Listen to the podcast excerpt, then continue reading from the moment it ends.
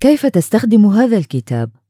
قبل أن نشرع في التحدث عن العادات السبع للناس الأكثر فعالية، أود اقتراح تغييرين في التصورات الذهنية، واللذين من شأنهما زيادة القيمة التي ستتلقاها من خلال هذا الكتاب الذي بين يديك. أولاً أود أن أقترح أن لا تتعامل مع هذه المادة على أنها كتاب تقرأه مرة واحدة ثم تحفظه على أرفف المكتبة.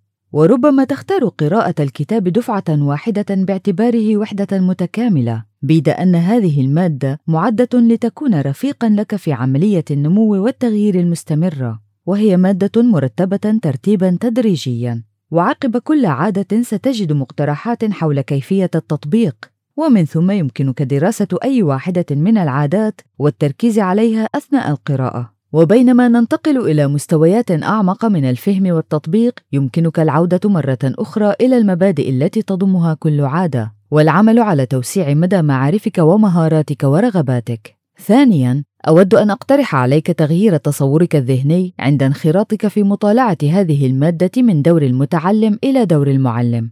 وعليك اتباع منهج من الداخل إلى الخارج واضعا نصب عينيك مشاركة أو مناقشة ما تعلمت مع غيرك خلال 48 ساعة من تعلمك ما قرأت. على سبيل المثال، إذا علمت أنك ستعلم شخصا آخر ما تعلمت عن مبدأ توازن ألف قاف ألف، وذلك خلال 48 ساعة، هل ستشعر بفرق حال قراءتك؟ والآن حاول تجربة هذا وأنت تقرأ هذا الجزء الأخير من الفصل الذي بين أيدينا. بمعنى أن تقرأ لأنك خلال اليوم أو غدا ستعلم ما قرأت لزوجتك أو أبنائك أو زملائك في العمل أو أصدقائك، والمعلومات ما زالت حاضرة في عقلك، ولاحظ الفرق الذي سيطرأ على عملياتك العقلية والعاطفية. وأستطيع أن أضمن لك أنك إذا تعاملت مع المادة المقدمة في الفصول التالية من هذا المنطلق لن تتذكر ما قرأت فحسب. بل سيتسع منظورك للأمور ويتعمق فهمك لها وستزداد دوافعك لتطبيق المادة التي تعلمتها.